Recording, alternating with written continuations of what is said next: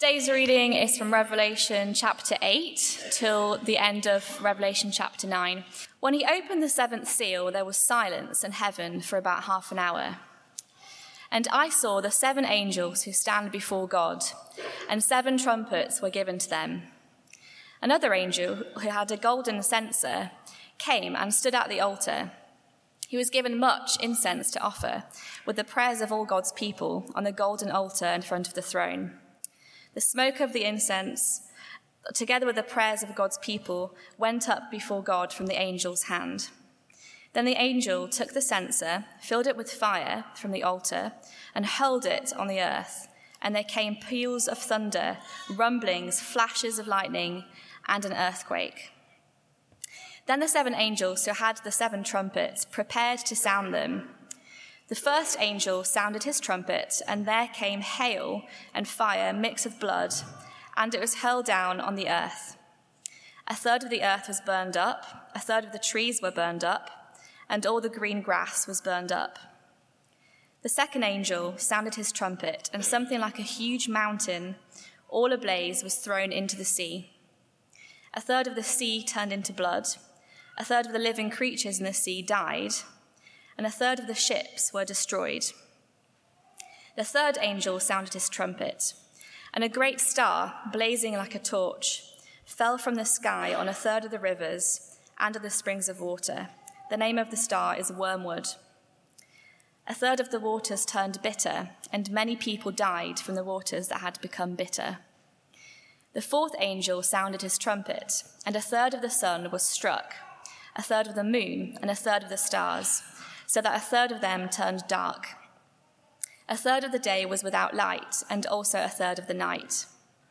As I watched, I heard an eagle that was flying in midair call out in a loud voice Woe, woe, woe to the inhabitants of the earth because of the trumpet blasts about, the, about to be sounded by the other three angels.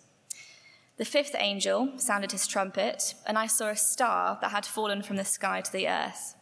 The star was given the key to the shaft of the abyss. When he opened the abyss, smoke rose from it like the smoke from a gigantic furnace.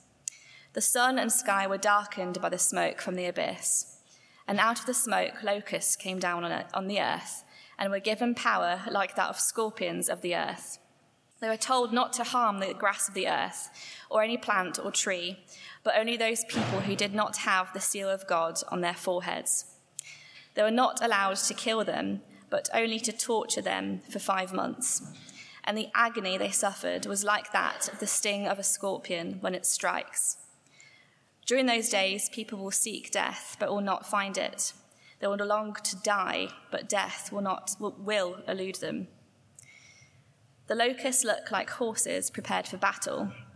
On their heads, they wore something like crowns of gold, and their faces resembled human faces.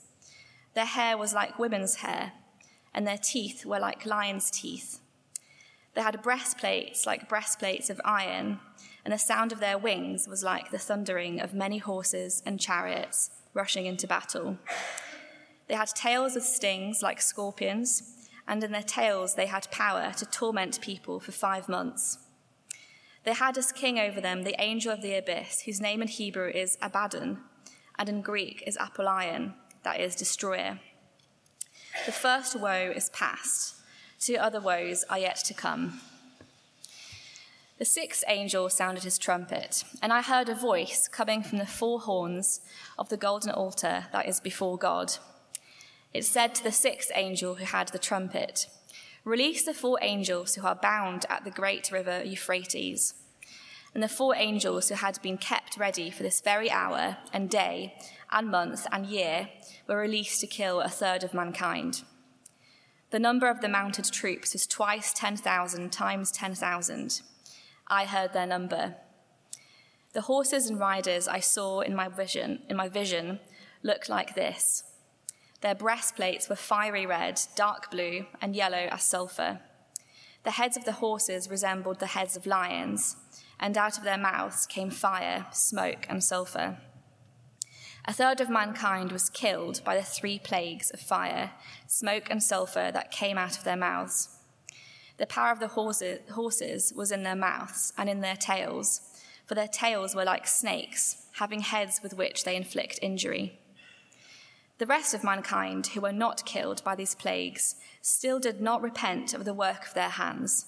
They did not stop worshipping demons and idols of gold, silver, bronze, stone, and wood, idols that cannot see or hear or walk. Nor do they repent of their murders, their magic arts, their sexual immorality, or their thefts. This is God's word. Good evening. My name's Phil. I'm the associate vicar here, and it's my weighty pleasure to bring this uh, deep, profound, uh, shocking, disturbing passage of God's holy word to us. Let's pray for his help as we turn to it. Our Father God, you are glorious. You are holy, holy, holy. You are utterly unlike us. Your thoughts are not our thoughts. You're a God who has never had an evil, impure, unworthy, immoral thought, who has never done anything wrong. You are a God who is so perfect and pure that we could not bear to be in your presence. You are a God who responds to sinners by coming and dying, suffering yourself the unbearable judgment we deserve. You are a God utterly unlike us. And our Father, we pray that tonight you would give us hearts that long to know the truth about you. Help us not to block our ears and harden our hearts when we hear things we do not like. But fill us with a longing to know the awesome, majestic, glorious God for who he is, as he has revealed himself in his word, the Bible. And so we pray that your Spirit would, would lead us into truth. And we pray that as we read these words, you would help us to see the rightness of your judgment. And more than that, we beg you that you would give us hearts that repent, that we might meet the Lord Jesus with joy and not fear on that final day. Amen. What would you say is the gospel? If you were asked by friends at work or at uh, uni tomorrow and they say, Go on, give us, uh, what is this Christian stuff you're into, what has it got to say to the modern world? One sentence, one phrase, one tweet. That's all I can handle. Just that length of statement. What has Christianity got to say to the world today? What would you respond? God loves you. Jesus died for you. Just the other side of Buckingham Palace is Westminster Chapel.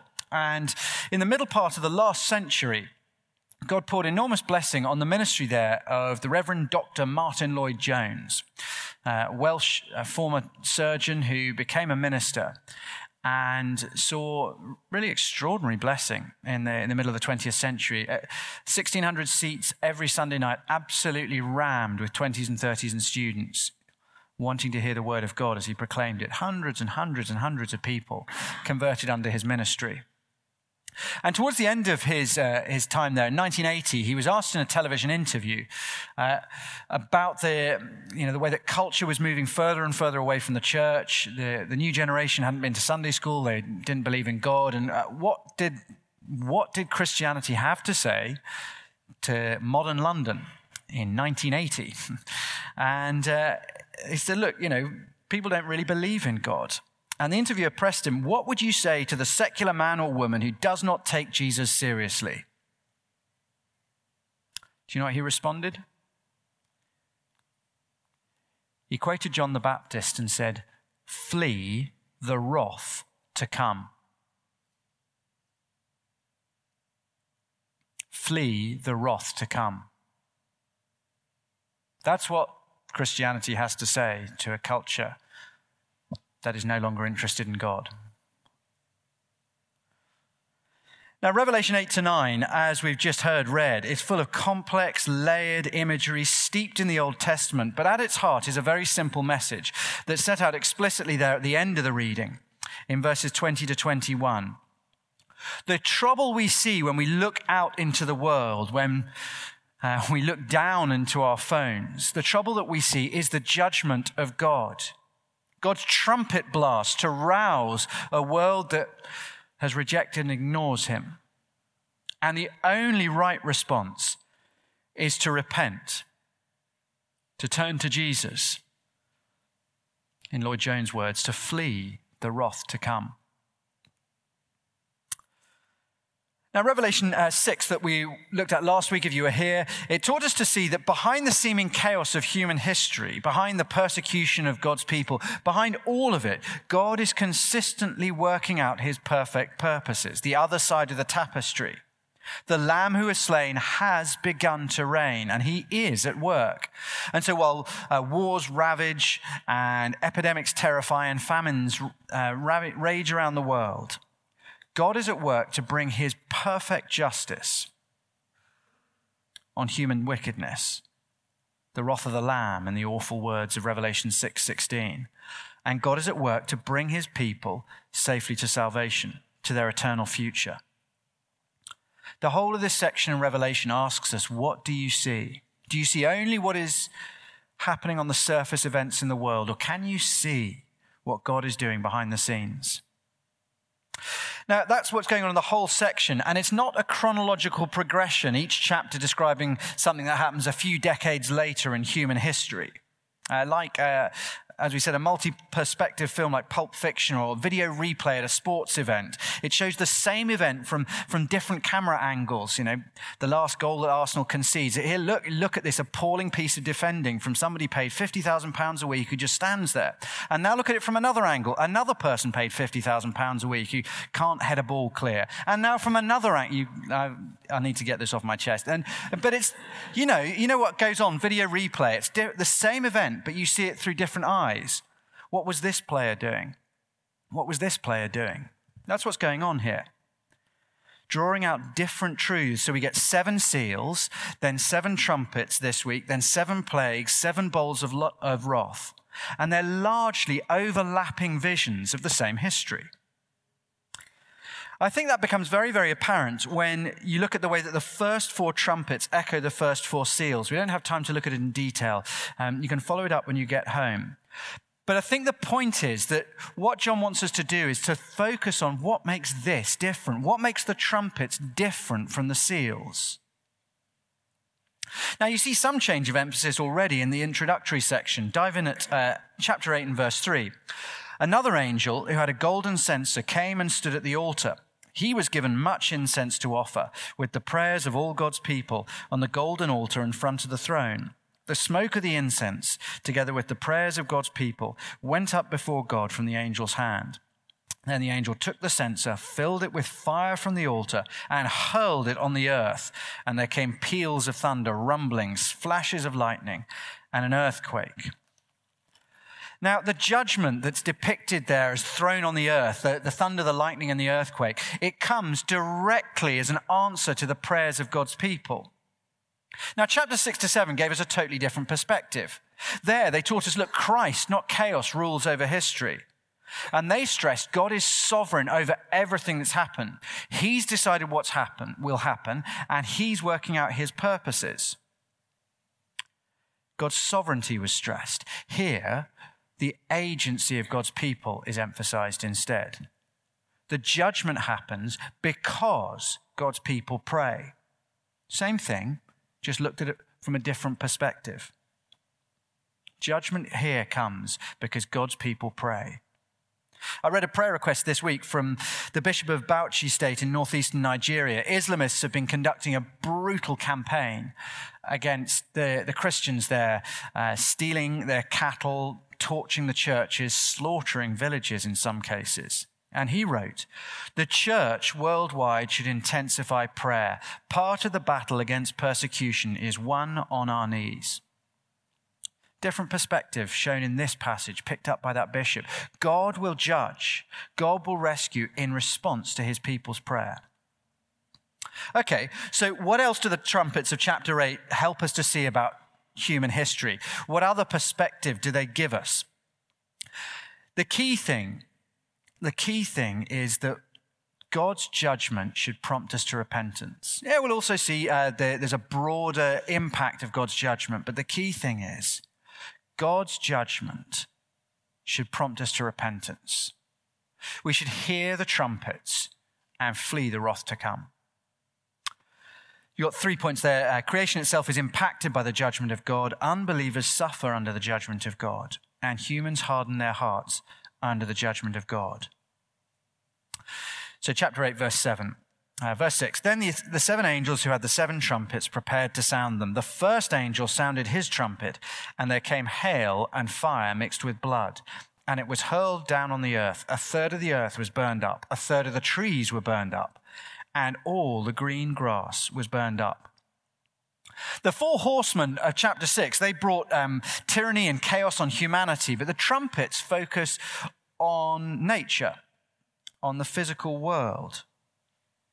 Now, some commentators work hard to try to tie the four trumpets to particular contemporary events, and it's undeniable that the descriptions of the eruption of Mount Vesuvius, in AD 79, they do bear striking similarity when you read the contemporary accounts to the second trumpet. Verse 8 The second angel sounded his trumpet, and something like a huge mountain, all ablaze, was thrown into the sea. A third of the sea turned to blood, a third of the living creatures in the sea died, and a third of the ships were destroyed.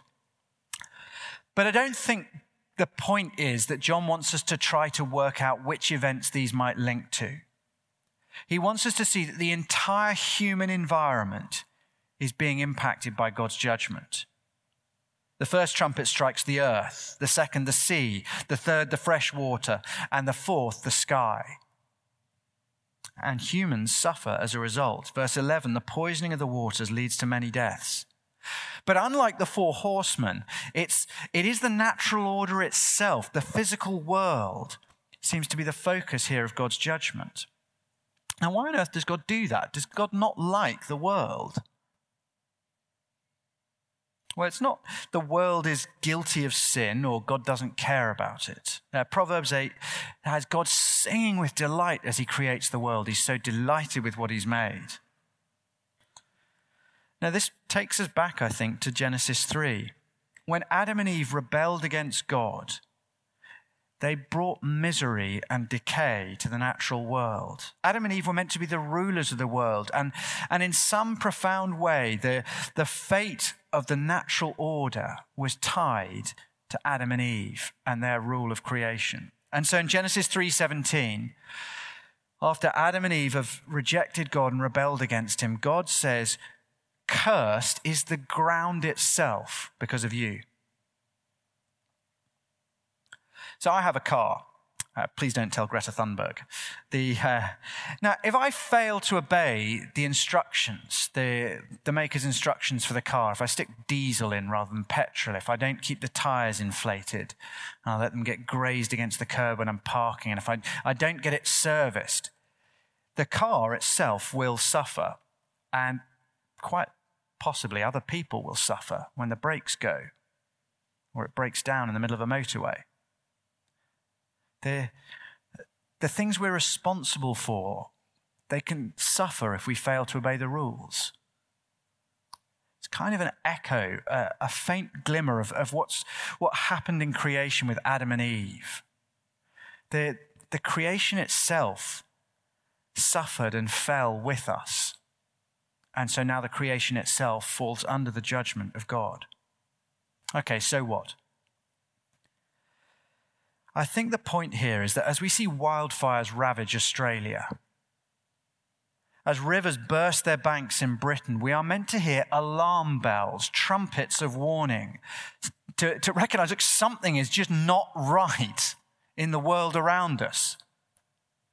The natural world is not in happy harmony. We're meant to look out and see the judgment of God is what we're looking at.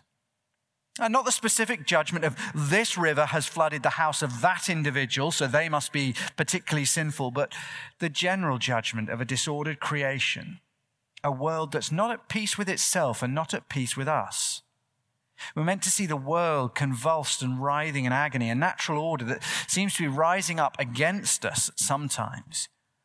We're to see a natural order under the judgment of God as we do so, I hope we see how,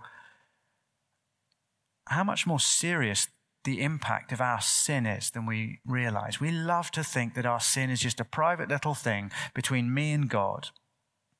Sometimes it affects other people, but basically it's just an issue with me and God. And if God wasn't quite so precious about things, it would be all right. All creation is cursed and under judgment because of what I do, because of what you do, because of what we as humanity do. We've brought God's judgment on creation. And as we see the judgment of God poured out, well, we need to turn back. We need to wake up and repent. Well, the second thing uh, that marks out the trumpets as being different from the seals, the, the second thing that we see uniquely in these chapters is that unbelievers suffer under the judgment of God. Verse 13 As I watched, I heard an eagle that was flying in midair call out in a loud voice, Woe, woe, woe to the inhabitants of the earth. Flying eagle is an image of judgment in the Old Testament, uh, Deuteronomy 28 49 or Habakkuk 1 8. And a threefold repetition, only one other place in Scripture, I think. Holy, holy, holy is the Lord. Unimaginably, incomparably holy is the Lord. And here we are warned woe, woe, woe. Something incomparably terrible is about to happen. And as the eagle swoops down, it cries out the judgment. Woe, woe, woe to the inhabitants of the earth because of the trumpet blasts about to be sounded by the other three angels. And these, these judgments, especially the next two trumpets, are very different indeed. Things really do ratchet up in intensity. You can see just the, the amount of space given to just two judgments. First verse of chapter 9 The fifth angel sounded his trumpet, and I saw a star that had fallen from the sky to the earth. The star was given the key to the shaft of the abyss. The fallen angel is surely Satan. It's so similar to the description in Isaiah 14 of this angel who falls from heaven, cast out of heaven, and released for a time on the earth.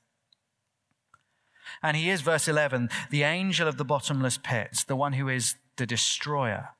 And what he unleashes really is the stuff of nightmares. Verse 2.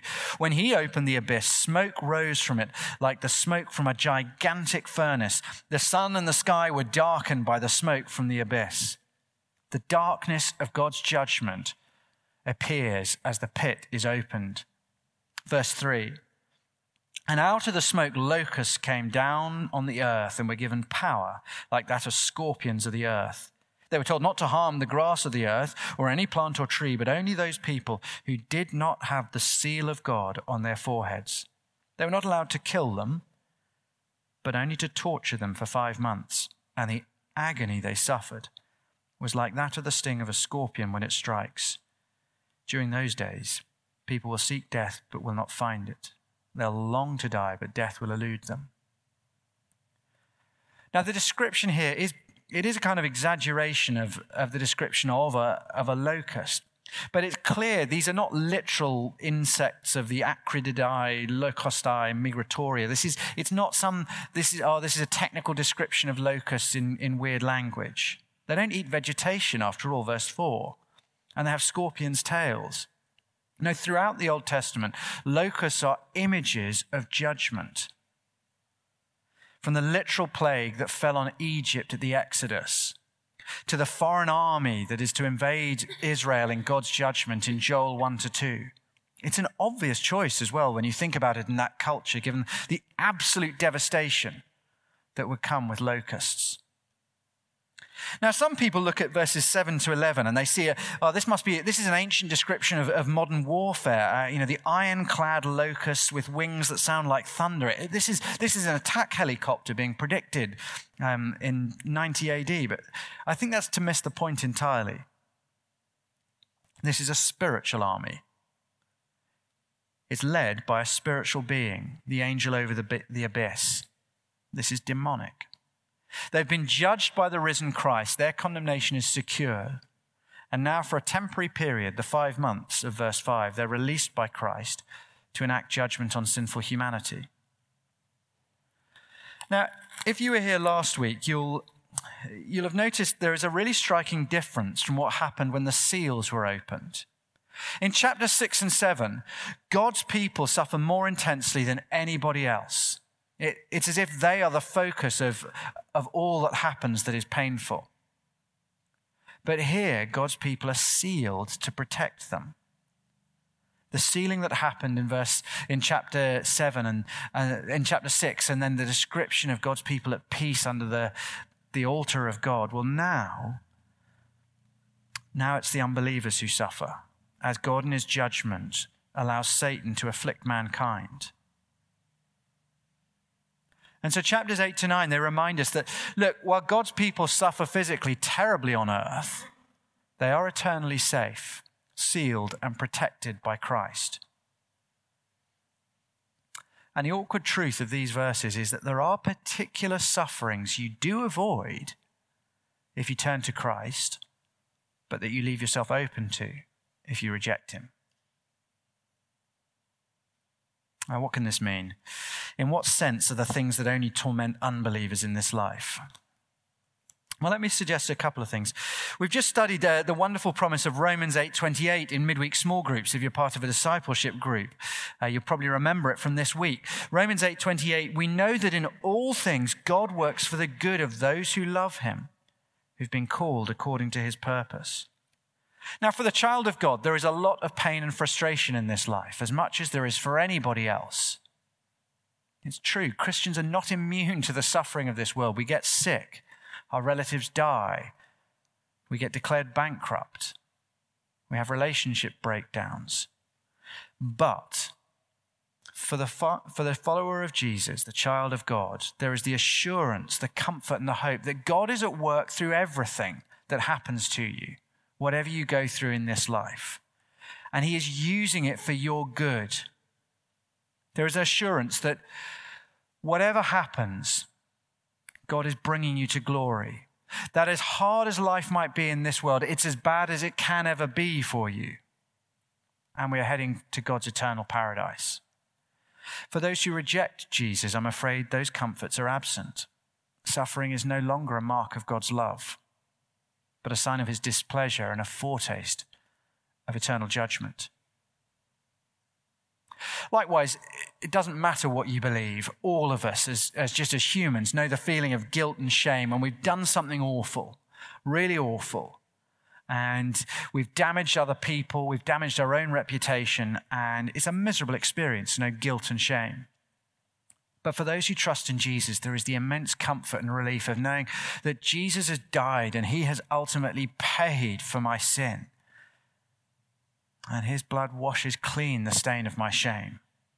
But for the unbeliever, there is no defense to the devil's accusation that you are wicked, you are unworthy, you deserve hell. There is no defense for the devil's accusations for those who do not trust in Christ. Likewise, to face death, is an awful thing. If you see the death of a close relative, or if you spend time with somebody who is coming towards their last days, it is an awful thing. It doesn't matter what you believe, death is awful. But for the unbeliever, with, if you have no hope in the resurrection of Jesus Christ, there is the tormenting dread that, that beyond the physical death lies the awful, eternal spiritual death of a separation from God forever and ever and ever. You see, to trust in Christ is to be sealed, protected from some things, free from the dread of guilt, free from the overwhelming shame of sin, free from the oppression of Satan's lies and his miserable accusations. We're affected by those things but we can never be overwhelmed by them. Satan and all his demonic army do not have the power to drag even the weakest Christian down to hell. They're powerless to bring ultimate harm on anyone who has taken refuge in Jesus Christ. So, the only sane response to these things is come to Christ. To put your trust in Jesus is a profound act of self love just as to reject Jesus is an act of self harm. Enjoy the refuge and the protection that he provides. We'll get to uh, the end of Romans 8 in a couple of weeks after the prayer meeting. And there we read these extraordinary verses. And these are what it means to be sealed and protected and secure. It means that you can know this in all these things, we are more than conquerors through him who loved us. For I am convinced neither death nor life, neither angels nor demons, neither the present nor the future, nor any powers, neither height nor depth nor anything else in all creation will be able to separate us from the love of God that is in Christ Jesus our Lord. Repent and know that as a truth for you. Thirdly, finally, humans harden their hearts under the judgment of God chapter 9, verse 13. Verse 12 tells us the first woes passed, the two other woes are yet to come. The sixth angel sounded his trumpet, and I heard a voice coming from the four horns of the golden altar that is before God. And the four angels that have been bound are released, um, verse 15 The four angels have been kept ready for this very hour, and day and month in this year were released to kill a third of mankind. The number of the mounted troops was twice 10,000 times 10,000. I heard their number. The horses and riders I saw in my vision looked like this. Their breastplates were fiery red, dark blue, and yellow as sulfur. Their heads of the horses resembled the heads of lions, and out of their mouths came fire, smoke, and sulfur. A third of mankind was killed by the plagues of fire, smoke, and sulfur that came out of their mouths. The power of the horses was in their mouths and in their tails, for their tails were like snakes. This hideous army of 200 million, a figure that's basically just substantially more than the entire population of the Roman Empire at this time. It, it rides out to decimate humanity. And after the spiritual torments of the first half of chapter 9, now physical death and the eternal judgment that surely follows afterwards. It is easy to get hung up on the terrifying cryptic description of the demonic cavalry, but the key point here is, is not why is it described this way? What do the individual features mean? Why these three colors? Why snakes in the tail rather than scorpions? The key thing comes at the end. Verse 20.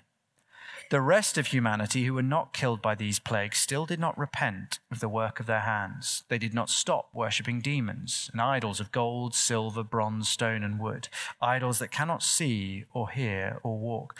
Nor did they repent of their murders, their magic arts, their sexual immorality, or their thefts. The rest of humanity witnesses the destructive judgment, the wrath of the Lamb, and, well, we shrug our shoulders and just carry on believing what we've always believed, behaving as we've always behaved. I mean, the end, uh, I don't know if you saw in those verses, it's basically all of the Ten Commandments being summarized. We carry on disobeying God in every way we can imagine. Just as Pharaoh's heart became harder and harder and harder through the plagues. So today, it's so tragic as people look out and see the judgments of God. They don't hear the trumpet blast calling to repentance. They just turn up the volume on life, drown it out, and get on with living as always we've lived. And when they do see God's hand in it, they just become embittered against Him, angry at what He's doing. There's been uh, lots in the news this week about our troubled planet. They, I mean, the frankly biblical amounts of rain that have fallen on Britain this winter. Uh, I mean, I, would like to see what's going to happen the moment one of the water companies announces a hosepipe ban this summer. There'll be, there'll be some serious trouble. But there's, there's been lots of editorials. I don't know if you've uh, read them in the papers. Huge numbers of things about we need to invest much more heavily in flood defenses. We need to cut back on the use of fossil fuels because the rising global temperature seems to be exacerbating extreme weather events. But there has not been a single editorial, not one, asking, I wonder, all this chaos and disorder in creation, I wonder if it might indicate that things aren't quite right and that humanity is not in the best place with our Creator. No one is writing that.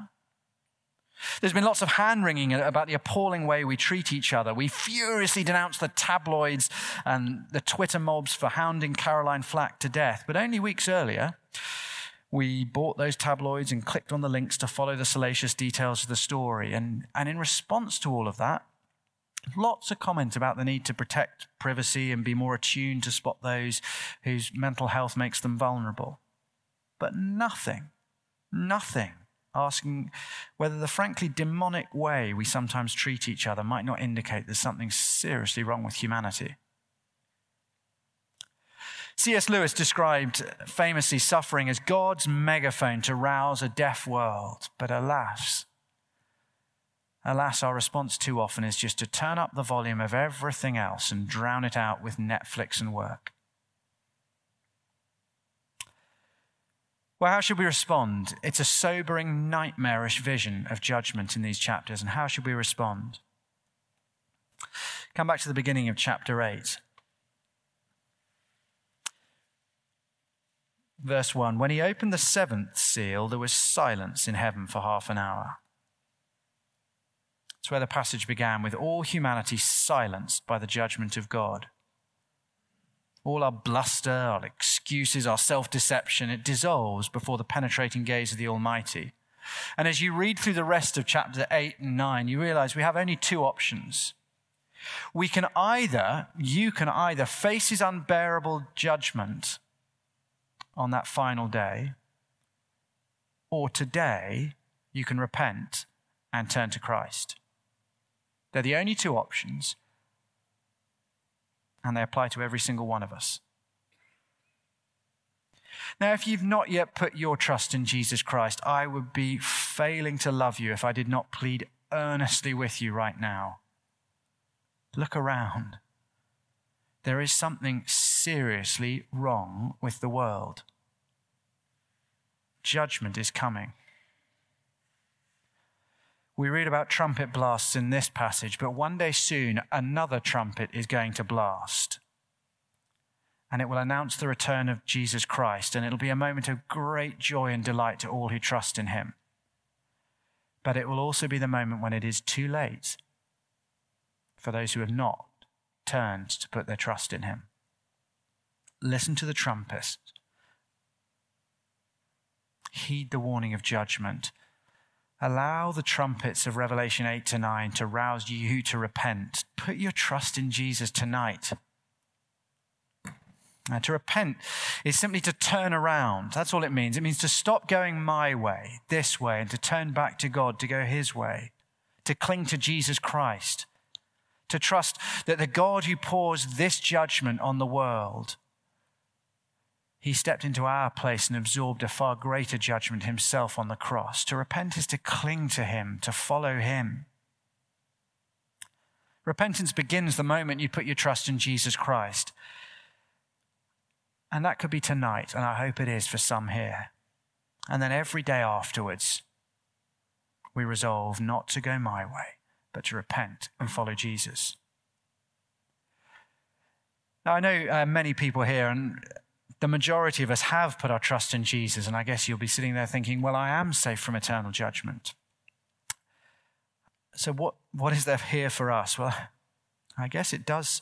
This passage confronted me this week with the sins that I cling to, that I tolerate, that I'm indifferent to worldliness, idolatry, specific habits. You see here, look how God responds to sin. If I call myself a follower of Jesus, how much do I share my God's attitude to sin? How much do I share his horror and hatred of sin? If we're serious about God, if we claim to love him, it should bother us if his attitude to sin is wildly different from mine. So I need to ask myself is my life marked by a radical repentance and a daily desire to be as rid of sin as I can. I wonder if too many of us are, over the years, we forget what repentance truly involves. Life is like a train journey. Repentance is changing direction. You, you see it on the tube all the time. Someone gets on the, on the tube just as the doors close. There's a leap on, and there's that that sort of smug Londoner moment of I haven't wasted even a second waiting on the platform for the train. Not a second of my life has been wasted. Oh, yes, I, I have just won at London. And then one stop later, there's that sort of confused look as the next station is announced. And then the horror of, I've got on the wrong train. I'm going the wrong direction. Uh, and what do they do? They don't just sit there. They get up, leg it off the train, and get on a train going the other way because, oh my goodness, I've now wasted six minutes. What if you've not wasted six minutes, but you've angered Almighty God? What if you've indulged the sins that caused Jesus to be nailed to the cross? The sins that caused the wrath of God to be poured on this world? Where repentance at that point is not, well, I stay on the train, but I do feel really bad about it sometimes.